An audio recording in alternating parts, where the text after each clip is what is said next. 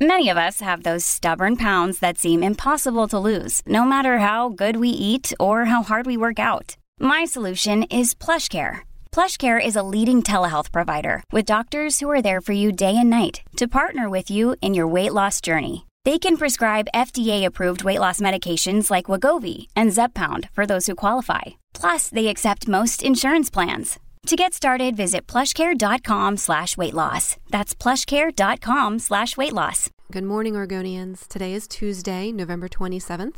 I'm Samantha Swindler with some of the day's top stories. On Monday, state budget analysts released a tentative report predicting a $623 million budget deficit for Oregon government over the next two years. Much of the potential deficit is due to rising costs for the state's Medicaid program. Under the Affordable Care Act, states such as Oregon that expanded Medicaid must pick up a greater share of the cost over time. Residents of a southeast Portland housing complex held a news conference Monday about maintenance and safety issues with their apartments.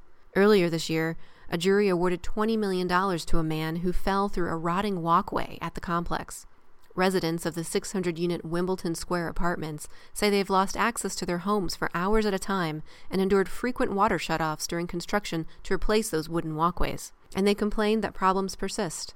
In October, a city housing inspector identified 40 violations in apartment units and common areas. Portland police on Monday night arrested a man accused of poking strangers he passed on the sidewalk with a thin metal rod.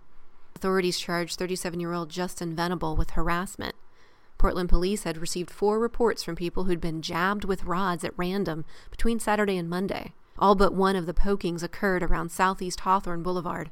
The good news is none of the people poked were seriously injured. Oregon's less restrictive abortion laws are bringing in residents from neighboring states for abortion procedures. According to data released by the Federal Centers for Disease Control and Prevention last week, about 11.2% of abortions in Oregon were for out of state residents. The CDC report also showed that fewer women are having abortions now than at any time since the Roe v. Wade decision in 1973. It's going to rain all week. Today's forecast calls for showers with a high of 57 degrees. For more news, sports, and weather, pick up a copy of The Oregonian or go online to OregonLive.com.